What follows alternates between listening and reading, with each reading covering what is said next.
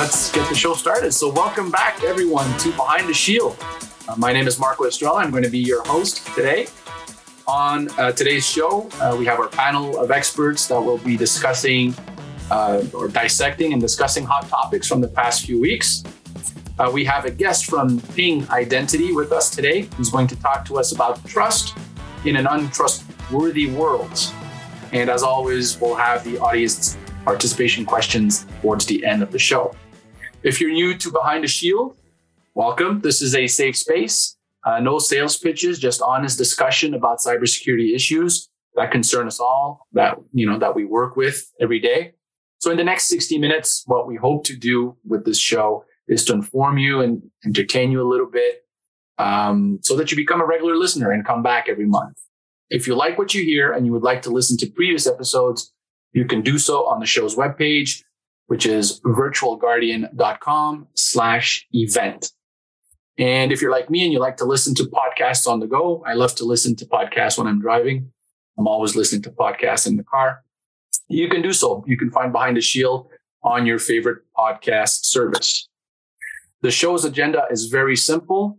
Uh, we start with a 30 minute current event discussion, which will be followed by a 15 minute spotlight talk. And then we close out the show with audience questions. If you're listening to the episode live, feel free to submit your questions in the Q&A section of the Zoom interface.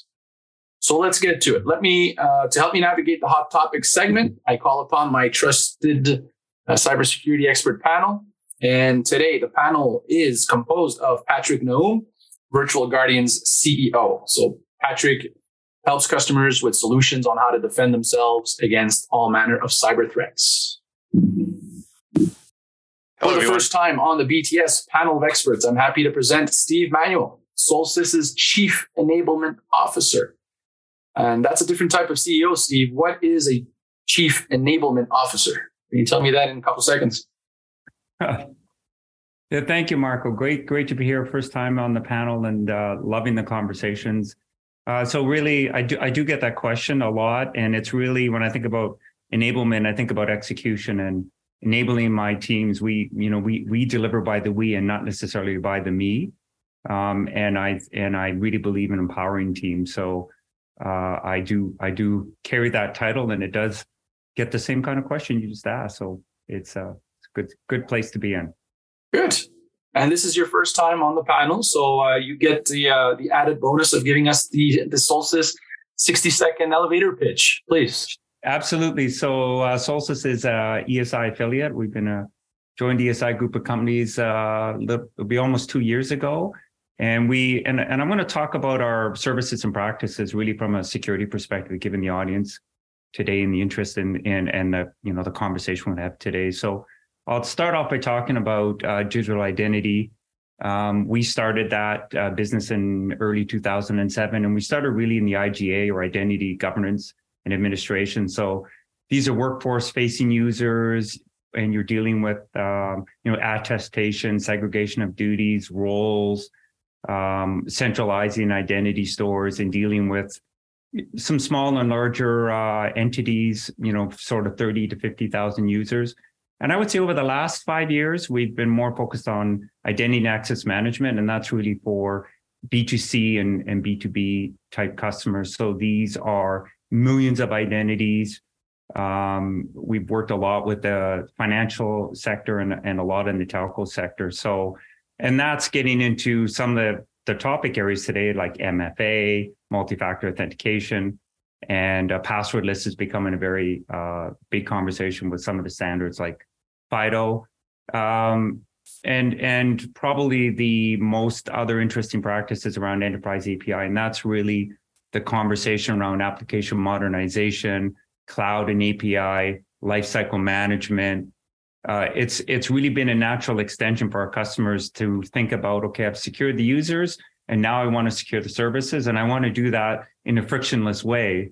As you know, the more secure you make something, it tends to be uh, usability tends to be a problem. So we've worked a lot with our customers about building a lot of mobile experience, you know, tablets, cell phones, uh, for for uh, enterprise services. And then that uh, probably the third most important piece is digital intelligence, and that started off for us uh, around the whole sort of big data analytics. And over the last year, that's evolved into really two areas: um, observability, which is becoming very very important for customers that are migrating monolithic applications, breaking them up to microservices, moving them into public cloud and some sort of a hybrid environment. And the other side is uh, space you're very familiar, which is cybersecurity, SIEM or security incident and event management. So we've been doing some work in the financial sector. Cloud is pretty much every one of our customers are on some sort of a journey to the cloud. So we're working with them. And the last and probably um, most interesting service for us is really around agile services. So a lot of our customers are very interested in us, not necessarily what we're providing as a solution, but how we do it. So we're very agile centric, very much product thinking. We put complete product teams into into our customers. All right. Thank you very much, Steve. Welcome to the panel. And finally, uh, last but not least, our spotlight guest, Dr. Branden Williams, Vice President of uh, IAM Strategy at Ping Identity he has agreed to join our panel. So, welcome to the show. Thank you. Glad to be here. Great. Uh, what type of doctorate do you have, Branden? Can you tell so us a little bit about that? Yeah, I'm very much like a hands-on technologist. Uh, so all of my like, you know, I'm a very technical person, and, and all of my sort of work in the space has been self-taught and trained on the job.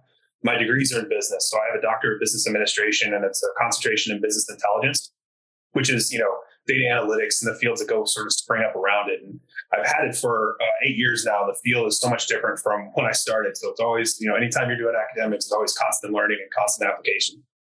Absolutely. What's your alma mater? Um, I went to Capella University for my doctorate um, in the University of Texas system for my undergrad and then University of Dallas for my MBA. Okay. All right. Well, welcome, gentlemen, to the panel. So let's get started with the hot topics today. Um, Patrick, you're first up on my list. And you know, when I read your topic, when you submitted your topic to me uh, this past week, I was a bit bummed because uh, you're gonna talk, you. yeah, talk badly about MFA, which you know I love. So uh, give our audience the details. What did you work on that uh, for us? What do you mean talk badly about MFA? It's, it's well, like it's not ninety nine percent of issues.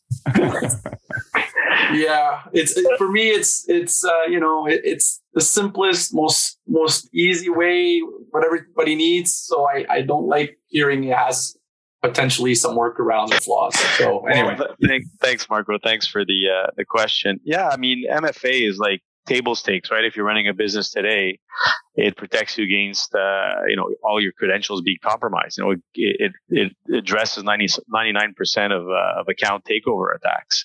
However, like everything, it has, uh, you know, blind spots, certain blind spots.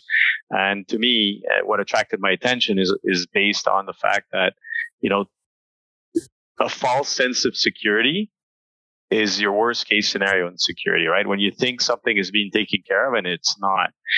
And I came across an article from Hacker News, and basically what it's just identifying is the fact that there's a few blind spots around MFA uh, solutions, and they, they concern uh, PowerShell or remote execution or remote desktop not the remote desktop protocols that MFA interacts with that.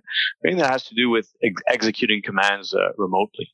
Um, it's one of the weaknesses because the protocols, you know, I don't want to go into too much details, but the protocols were developed prior to MFA technologies back uh, back in the day. So essentially, what this this creates is a situation where if you're if you're exposing certain services to, to command prompt uh, administration, they could be subject to credential. Uh, if, if, their credentials are compromised, you could penetrate uh, servers and workstations that way and then move laterally within your environment, therefore bypassing the MFA uh, authentication. So it creates all sorts of situations in terms of blind spots. Um, you're, you know, we know that 61% of, um, of, of, issues in terms of, uh, you know, account takeovers are related to credential theft. So it, it's a lot of, uh, a lot of it covers a lot of use cases that could be problematic. The other thing as well is that, and this is not necessarily good policy, a lot of administrators use the same uh, system or service passwords on prem and for SaaS and cloud applications. So you can imagine if you have someone coming in uh, compromising uh, remote command uh, shells, executing commands, and could also take take control of the cloud environment at the same time for organizations that are structured that way with the same credentials. So it's it's created a, a whole area, a whole blind spot, but also I, you know it, it also highlights the fact that you need to design your your network architectures in a way to prevent that. Um, so essentially, zero trust frameworks are critical to prevent lateral movement, leveraging micro segmentations and you know network isolation and those types of uh, solutions. But also, there's a new area that's uh, being developed is unified identity protection.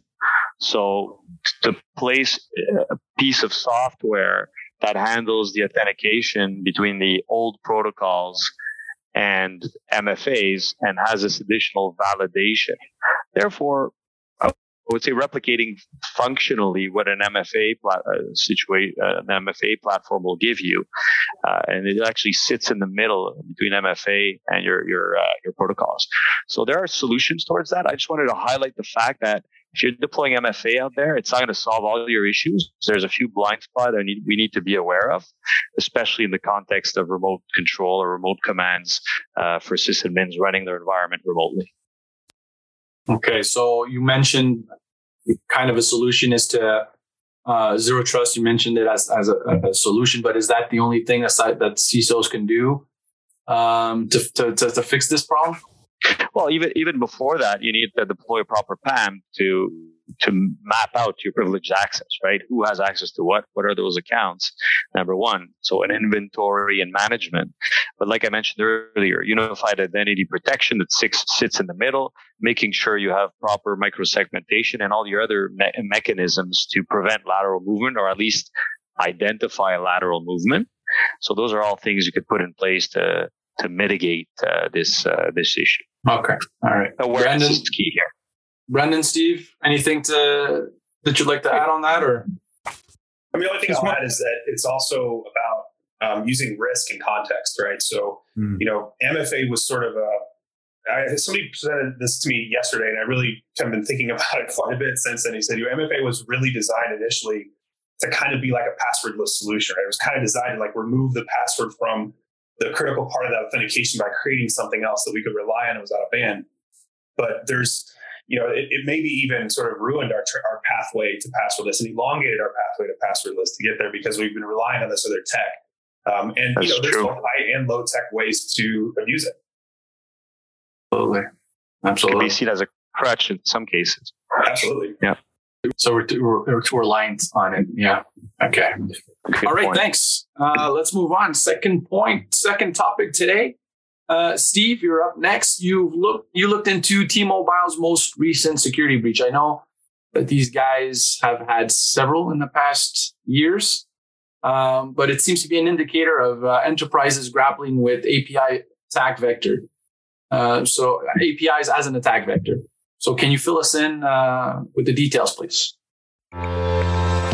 Security and observability are crucial for the success of your company. But do you have all the information you need to protect your organization from potential threats? Introducing our latest ebook from Solstice Convergence of Observability and Security The Benefits and Approaches to Better and Safer Applications and Services. With this comprehensive guide, you'll gain valuable insights into the latest security and observability practices, including how to detect and prevent attacks gain in depth visibility, and secure your data. Don't leave your company's security to chance. Download our ebook today and gain the knowledge you need to stay ahead of the game. Visit our website now at solstice.ca.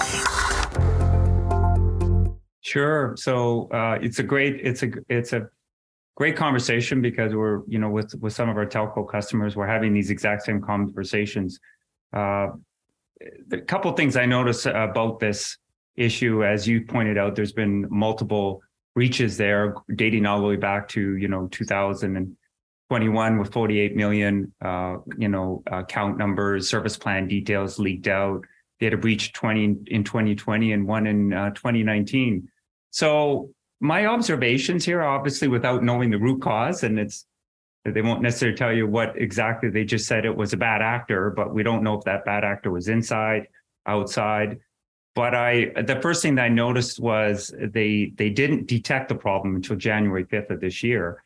Yet it happened in November of last year. So, you know, obviously visibility, operational visibility is potentially a, a concern here. So why didn't they see it? Did, do, do they not know who are the consumers of their APIs? Do they don't do they not have the correct security policies around APIs? When you think of things like DevSecOps, where security is becoming tightly integrated within a developer, a DevOps process?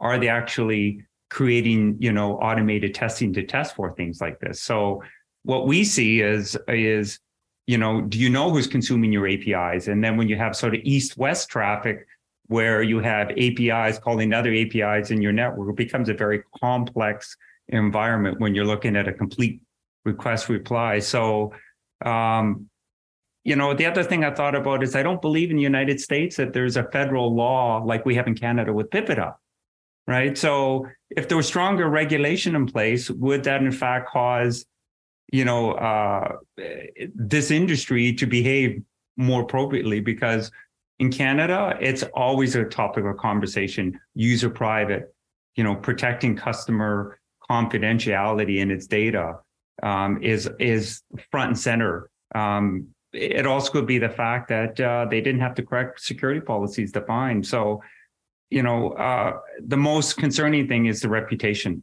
The customers trust their identities. You know, some of that information that comp- that that privacy information gets leaked out.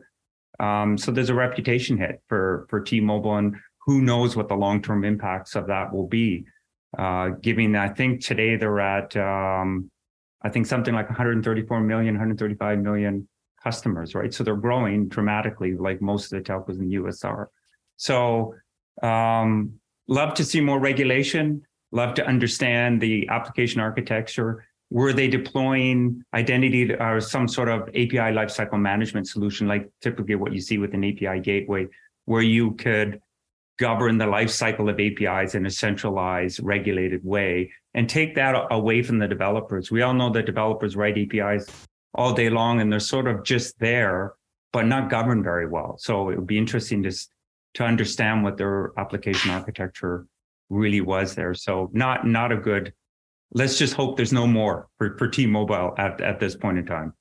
We, uh, at Virtual Guardian, we do a lot of, uh, penetration testing um, on, on, web applications and, and, APIs seem to be coming very, very uh, into demand. And um, and we see APIs everywhere now. Do you think that? Uh, do you have any suggestions for our listeners who are worried about their own web applications and their APIs? Anything that, any uh, uh, like maybe a quick tip that you can give them? Well, the one, the first one is the very first one is the one you just mentioned.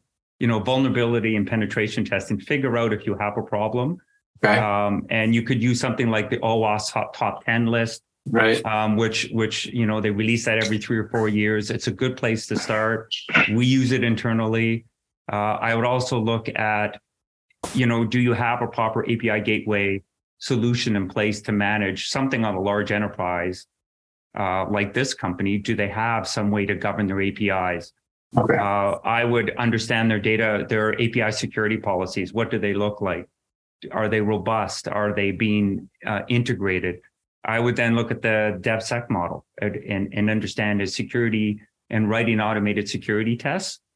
Is that part of development? We don't typically see security as a bit of an add on at the end. Exactly. Uh, exactly. And then um, embrace security, right? Uh, treat it foremost and, and upfront in your design. That, that would be just a few that I would recommend. I, I don't want to put Branden on the spot there, but Branden, could you put your X, uh, you know, your end user experience or part of your career and shed some light on, on what the, with the best practices in the enterprise. Yeah, no, it's, I was thinking about this as you are describing some of this stuff. And the biggest problem that we had at the last job was really discovery and knowing what was out there. Um, and adding to it when you start to look at cloud platforms like GCP or AWS and you start putting uh, your different APIs in those platforms, it becomes really, really challenging to understand you know where everything is.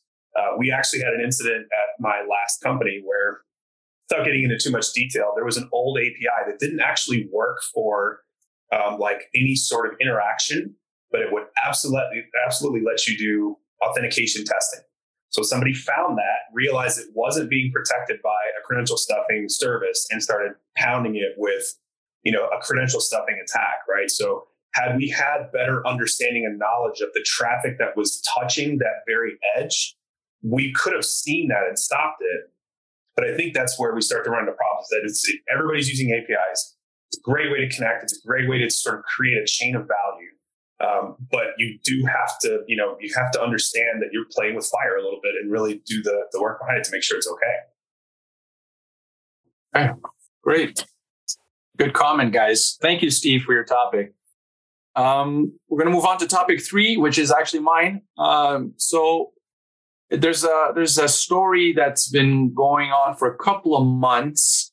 Um, it started in the U.S. in in December when uh, the U.S. Senate passed a bill to ban TikTok. So I'm going to talk about a little bit about that.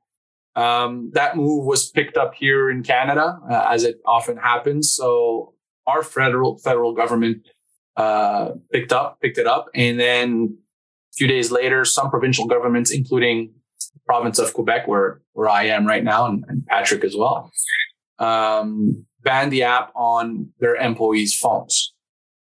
So I have like a a little bit of guilt with this story because I'm I'm a user of TikTok, and Shame apparently I know that's it exactly exactly. Uh, Everybody's like you know we're, we're kind of being shunned for using an app which is supposedly a tool of a foreign agent, okay, and everybody knows that we're talking about China here, to, to spy on citizens.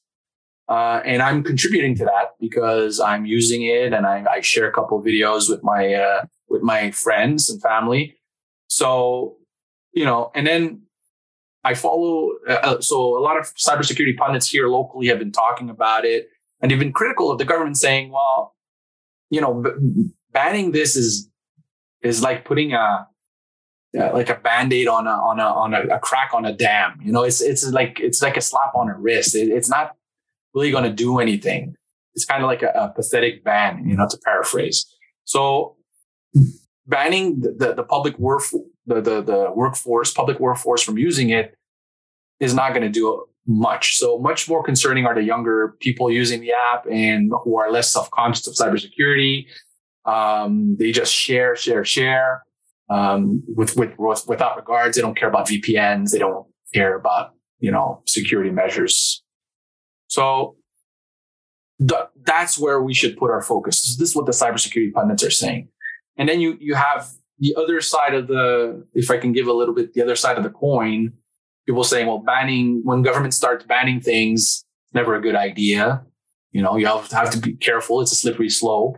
And what about the First Amendment? Aren't we allowed to have free speech? And then you have all that, those things. But let me just come back a little bit. Why is it considered a dangerous spying app? So, so the, there's an article um, with a researcher, or I should say, the research generated several articles um, where this gentleman uh, found out that the the JavaScript and the, the code behind this, the, the, the app has key logging capabilities. So basically anything that you, you, you type and anything that you tap on your phone, have the phrase right here. Where's my phrase? I quote from the article. The TikTok subscri- iOS subscribes to every keystroke happening on a third party website rendered inside the app. So essentially, yeah, when we accept the terms and conditions blindly, like right. we always do, well, we activate all that stuff. Exactly. Nobody reads those things, even less the, the teenagers. And so, um, what I wanted to know from you, um, because you know, I want to have some credibility in my job, um, and um, I should whatever's remove- left of it. I want to remove it. Oh, Thank you, Patrick. I opened the door on that one. So, um, yeah, but I can't I can't kick the habit. I like you know I enjoy too much. Uh, I'll need a twelve step program probably to get off that app. But what do you, how do you see it? Is it should we ban it? Should we remove it? Is it a good first step? It's a large scale experiment in social engineering. Things you're passionate about, Marco. You know the ability to talk nicely to people, show them the ne- next shiny object, and convince them to give you access to whatever you need. Well, we all failed that experiment because that's what it is. They created a, a shiny object that caters to our reptilian brain and gets get, get, gets us addicted in exchange of giving away control of all our, our data and lives. Listen, uh, as long as us humans keep doing that and reacting that way, we're we're going to be in trouble. So uh, a failed uh, experiment. That's what it is. By a country that would not even allow that. Well, they don't want competition, so they do that themselves to their citizens, but they won't let a company do it on their own land. But yeah, send it over to where people do what uh, and what they want. Right, and Listen, we're acting like Facebook and and uh, and whatever other apps, social apps out yeah. there, we act like they're not doing almost the exact same thing, right? But this one is a a Chinese foreign thing, and and you know when you think about it, they're they're concerned that it's a foreign nation controlling this this media, but then again, we have uh, an Australian person owning Fox News and, and Wall Street Journal and we have a South African owning Twitter, nothing is banned here. And we know that these media. Oh, Elon is a, a South South African now. Is that absolutely? He's a South African. I of know course. he's born there, but I mean, Brandon, weigh in, man. We, we I know you're you're, you're itching to jump in. No, I mean, I think I think you know Marco said it exactly right, which is you know the campaign against TikTok was largely fueled by Facebook and others who are doing the exact same thing. Like if you are if you're doing something inside the context of an app, like using a browser inside the context of that app, you're subject to whatever that app wants to do inside there, right? So that you can quickly see that, like, for example, if you're on Reddit and you click on a Reddit uh, Facebook link for some reason, if it tries to render in the browser, you might have to log in. Otherwise, you go to the app and then you're outside of that context, right?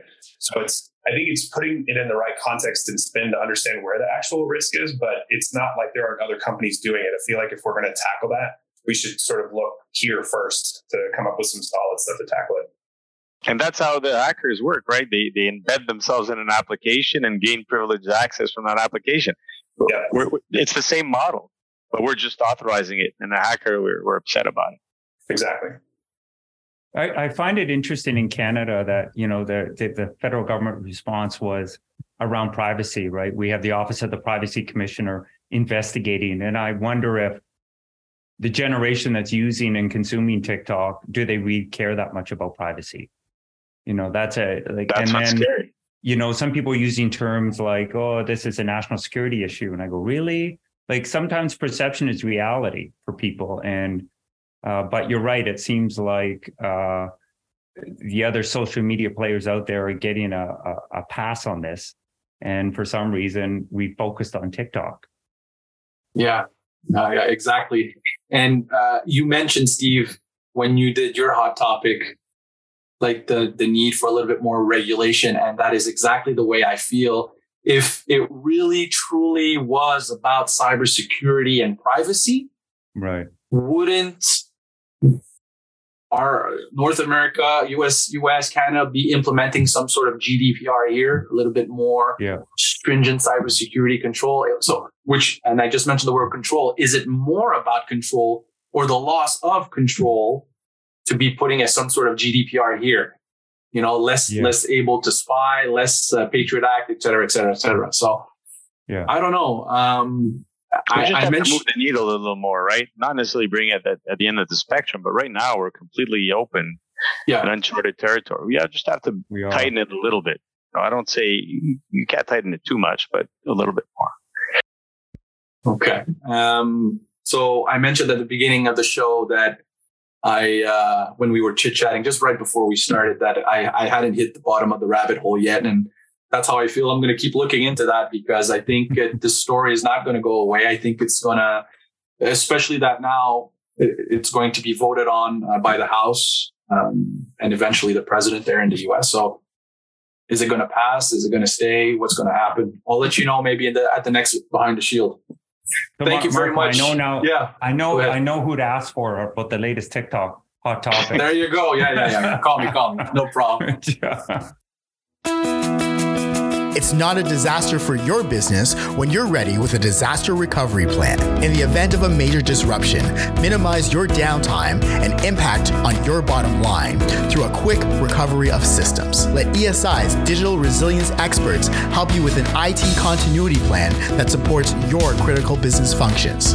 Unplanned outages happen. ESI will ensure your business is ready. Contact us at esitechnologies.com. So we're going to move on to our spotlight talk, uh, gentlemen. Thank you very much for your insight, guys. That was good. Uh, nice hot topic segment. Um, so let me uh, pass over the mic to uh, Branden. So um, for those who don't know, uh, Dr. Branden Williams, I mentioned he was vice president of um, IAM strategy at Ping Identity. So Branden has over 25 years of experience in cybersecurity, technology, and business. His specialty is navigating complex landscapes be it compliance, security, technology, or business, and finding innovative solutions to promote growth while reducing risk.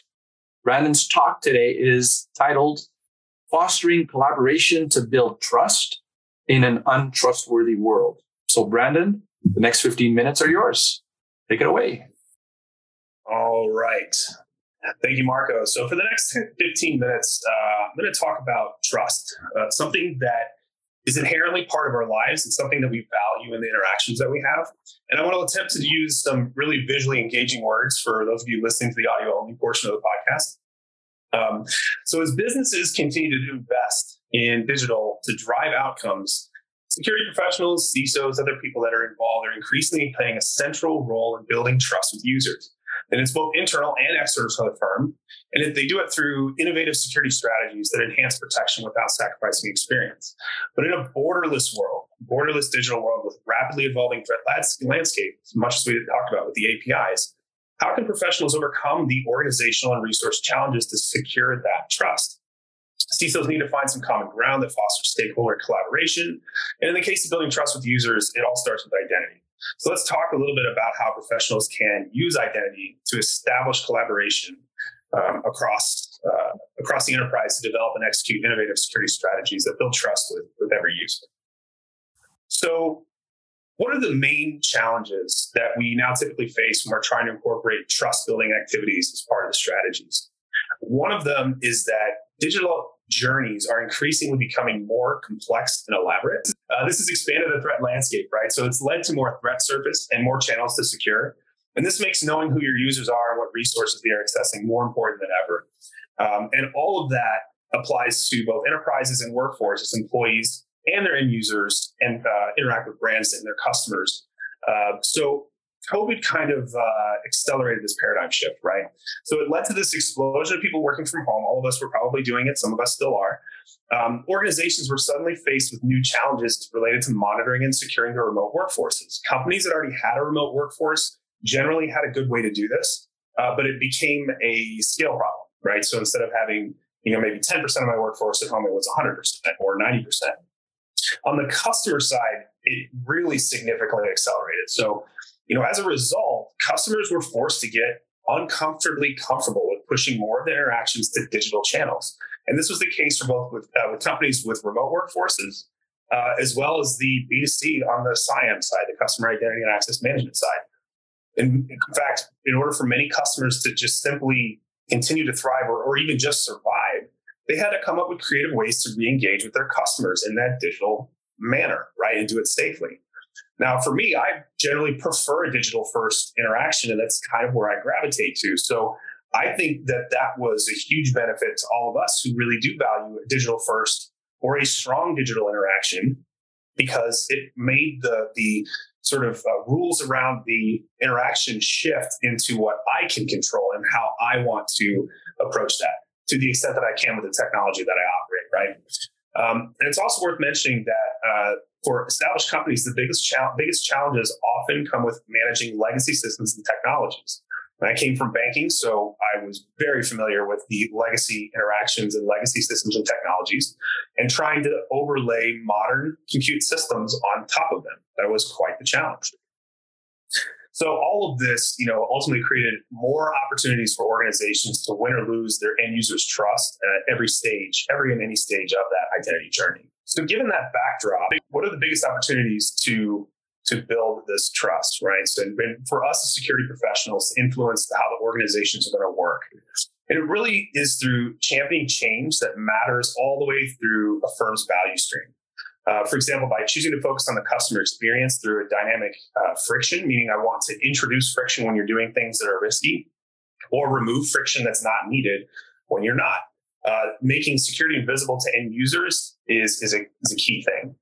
Um, and so like the, the, the change aspect is such a critical piece, but that that dynamic friction is where I think the on the security spectrum it's where we all want to be from a security perspective. I want security to work and I don't necessarily want my end user to notice it. To the extent that I can do that is where I win and make that experience better. That one exception is, for example, in banking, you know, if you're going to all of a sudden add a new payee to your online bill pay, I probably want to do some risk calculations and maybe add a little bit of friction, not only to signal to you, an authorized user, that you're doing something that can affect your, your well being, uh, but also to a, an attacker to create a roadblock that they would have to jump through. So, an example of how trust could be earned is by going passwordless. Now, passwordless is something we kind of hit on in the roundtable. Um, it's a question I get a ton right now, and I think you know it all stems from everybody's got a different definition of what passwordless actually means and what it means to them. And we also, by the way, whether you have legacy or not, we have systems that inherently require something like a password and will not function uh, with the level of security that you want without it. So, you know, as an example, if you're a big Mac shop, you know that FileVault has to have a password. There are some alternatives that are popping up, but you know, ultimately there still is a, a password that's there. And if you rely on Active Directory, you know, Windows Hello is great, but if you rely on Active Directory, still has a password there. Whether it's used or not, it's still there, right? So as we we adopt these authentications for their employees, we find that uh, companies who do this they lower their security risks and enhance worker worker productivity. Um, it also significantly improves customer experiences by making them uh, more seamless and that online access more secure. So, and if you're looking for ways to explore this, figure out like how do I help um, accelerate a passwordless journey in my own firm, something to really look at uh, as silly as it sounds, is how many help desk calls do you get around password resets or problems with authentication that deal with a password? And if the number is going to be greater than one, we, we are greater than zero, we know this. Um, that was part of how um, we at Ping were, were, sort of building business cases around how do we roll this out for us? Like we're an identity company, we should be leading the industry. So let's make sure we know how to do it. Um, and it was quite a challenging journey, even for a company the size of us, right? But this is how you you build trust by consistently delivering those positive end user experiences with customers, you're earning earning that trust improves engagement, it lowers abandonment rates, and ultimately can drive higher revenue. So for employees, it's less time resetting passwords, entering passwords, dealing with all the bad behaviors that um, you know we, we sort of created in the early 2000s with things like well you need to have at least an eight character password and random is good and add all the symbols and you know the joke that we usually tell is everybody's passwords all based on the same formula, right? Like it's everyone starts with a capital letter and it's usually some proper name or some theme in their life. Maybe it's a pet, maybe it's a, uh, a child, maybe it's, you know, just a favorite place that they have.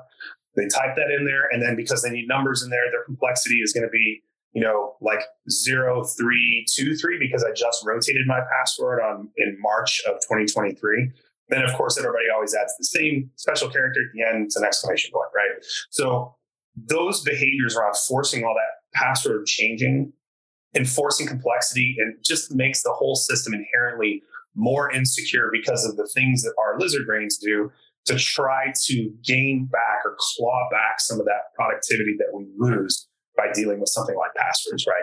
So um, you can you can nurture this um, and you can do it by drilling down on just the login and authentication step of that uh, identity journey.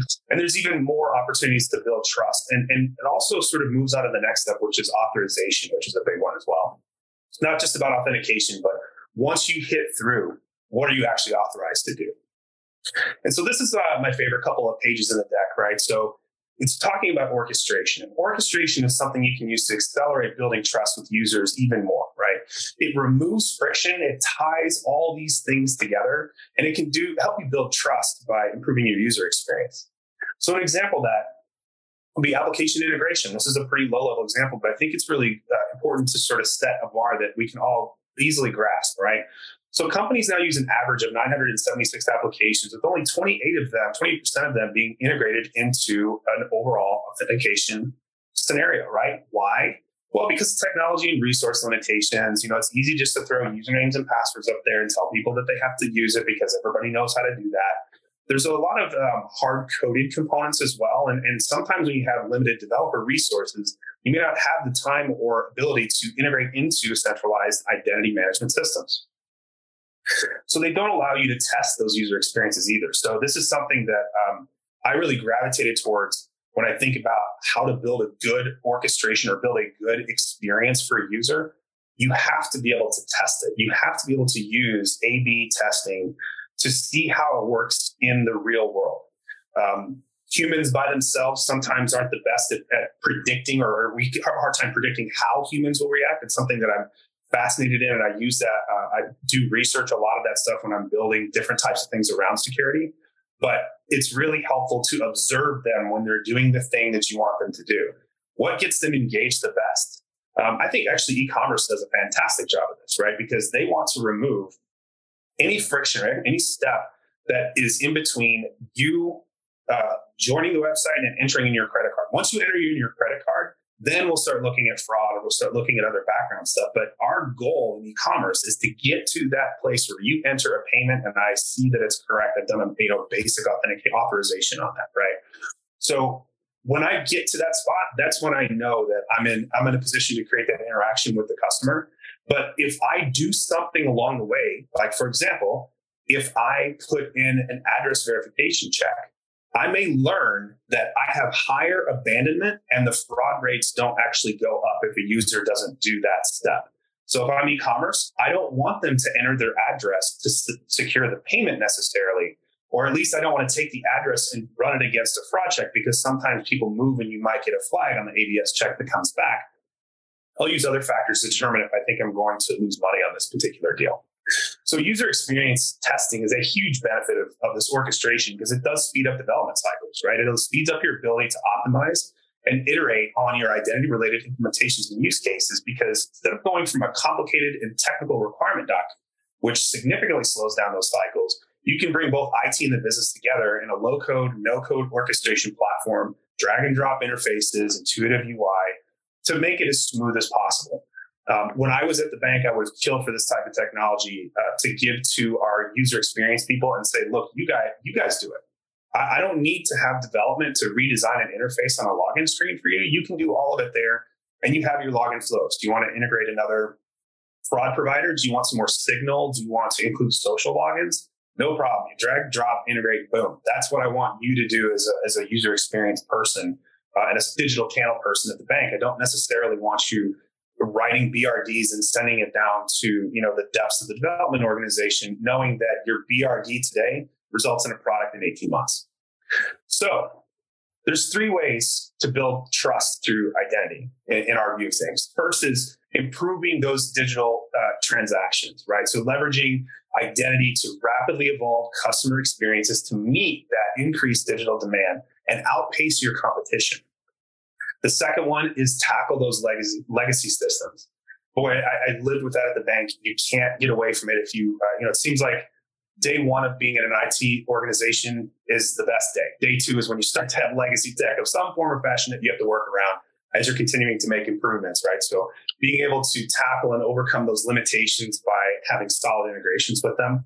And then obviously the last piece is optimizing that user experience that we were talking about. It's leveraging orchestration to test and optimize uh, end user experiences on the fly. So I really appreciate you guys listening, and I'd love to see questions and pass it back to Marco. Are you enjoying Behind the Shield? Enjoy it more without commercials. Watch us live without interruption by registering for our virtual event each month. Visit virtualguardian.com slash event and check out what's planned for the next Behind the Shield. Remember, when you're behind the shield, you're ahead of the game. Thank you, Branden. Very nice talk very interesting point of view about the uh, the trust. I have we have actually several questions coming in um, while you were talking. So the first one here is how do you see the recently introduced passkey initiative from Apple, Google, and company affecting the IAM landscape in the short and long term? So I saw that question come in, and I didn't. I was one of the things that I got distracted a minute because I got really excited about that question.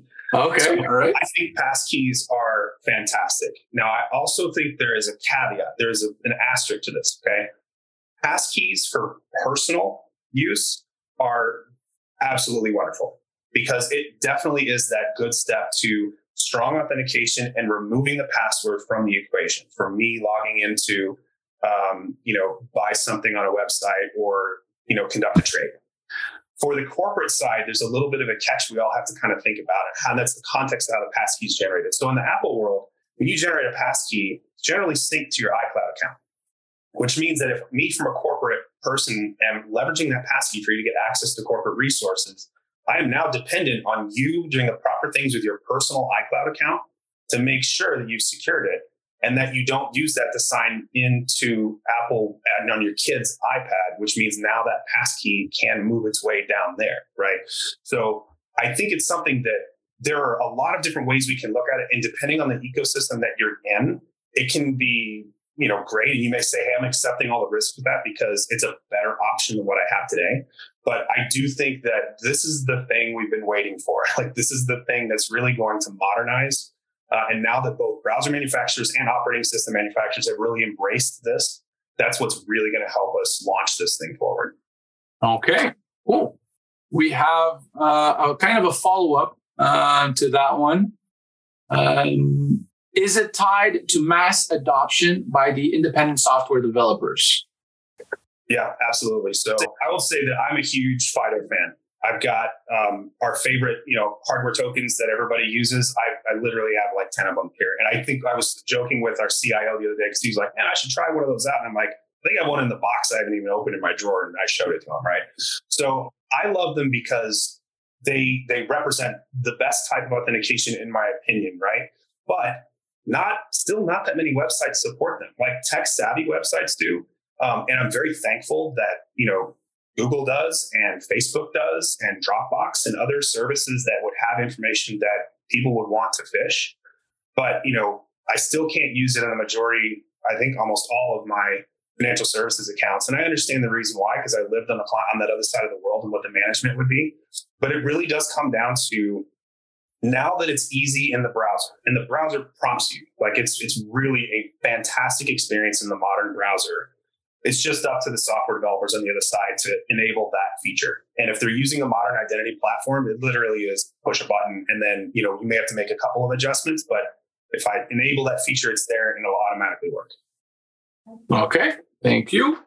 I have another question here from the audience. Uh, William, uh, from William. William says, uh, Great session, guys. I was curious to see how you feel that a physical layer, a physical access layer like YubiKeys fit into a company's MFA strategy. Is it recommended best practice or more niche for specific type of organizations? So I would say that with any decision or discussion around a security control or an authentication control, it all comes down to a risk-based decision that has to happen with the business. So it like in certain cases, 100%, there are certain people in every single organization that should have a FIDO token. And that's what they should use for authentication.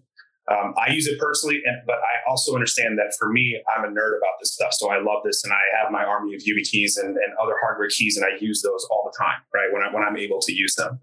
But it is uh, in sort of some people I've heard say, well, it feels like a step back, Branden, because in the old days, we used to have these tokens hanging off our keychains, and then we got away from it by using our phones, and now we're seeming to go backwards.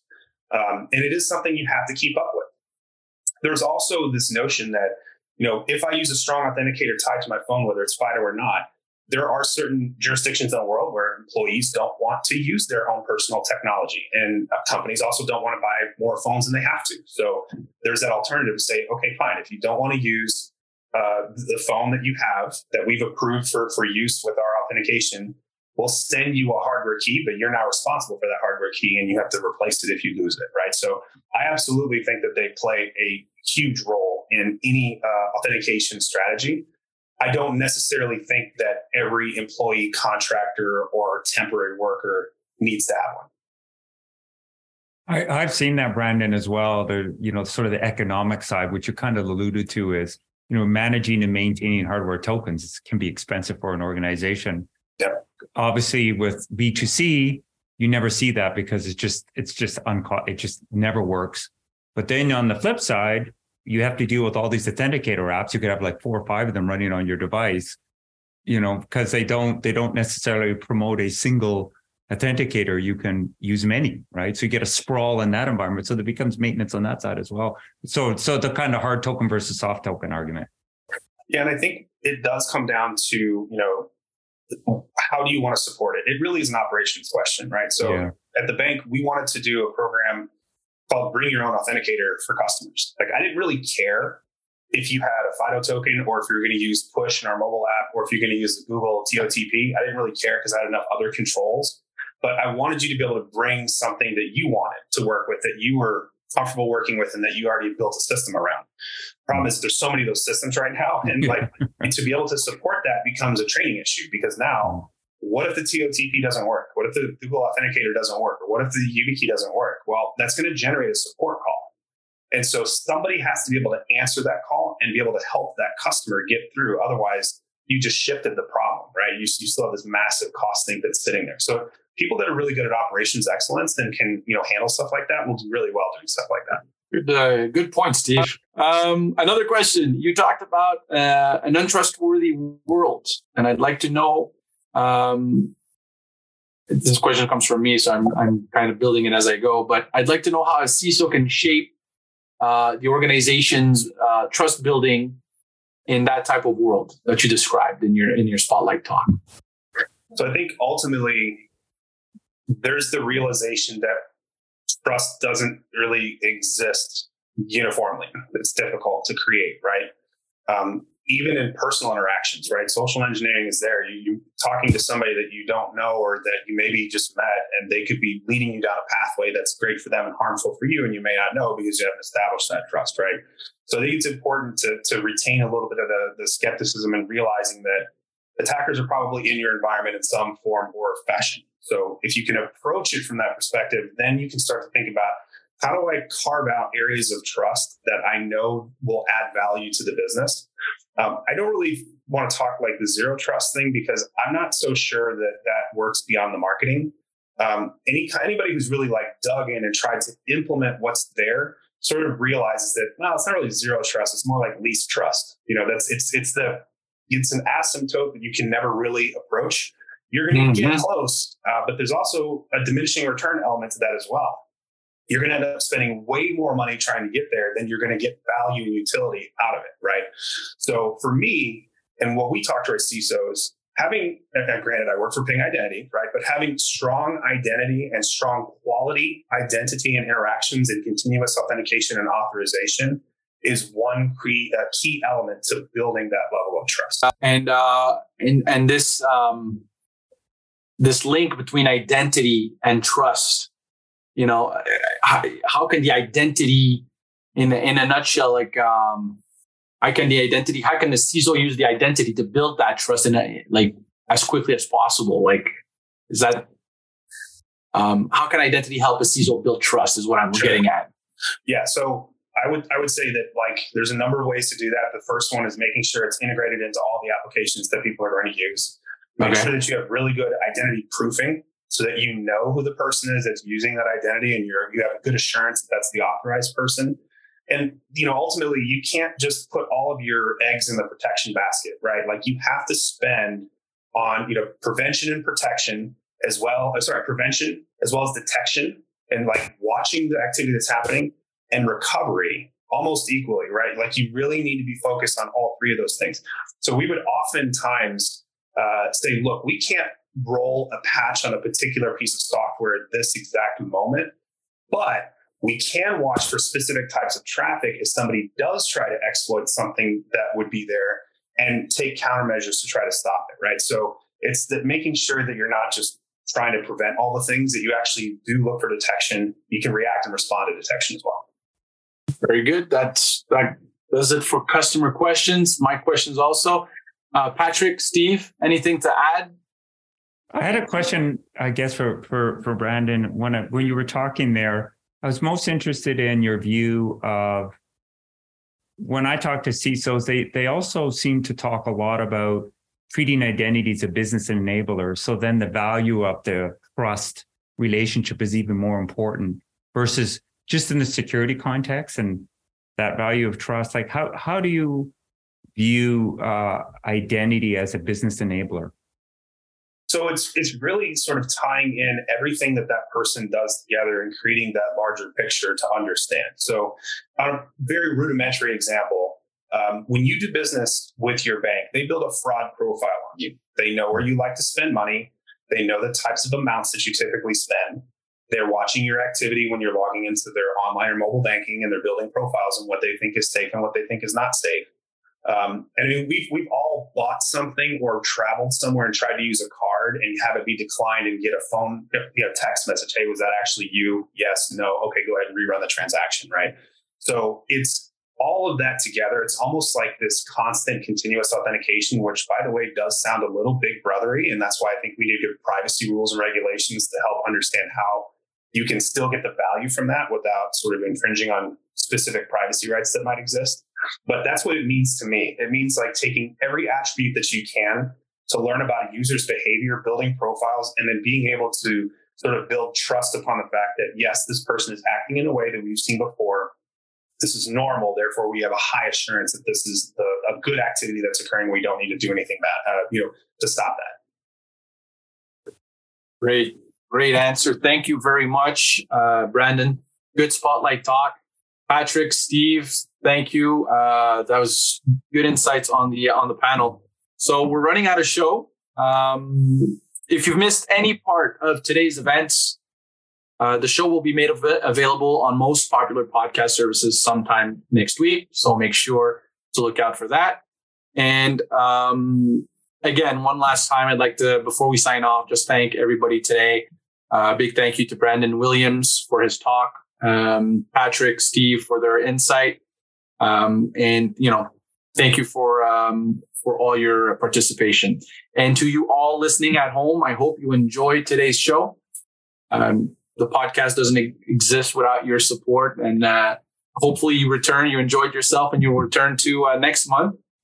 Um, where we're going to be in front uh, something very special. I'm a little bit nervous, Patrick. You know about it we're going to be in front of a live studio audience. Um, so that's going to be very, very special. You won't want to miss that, BTS. And uh, on top of everything else, as if that was not enough, um, I don't know uh, how the, the, people behind the show pulled this off, but they they managed to get a Pulitzer Prize uh, winning guest on the show. I'm not going to name who it is, but I promise you won't want to miss that show as well. So hopefully we'll see you there. Thanks again to our, our sponsor, Ping Identity, for today's show. And as always, remember that when you're behind a shield, you're ahead of the game. Thank you very much, everybody.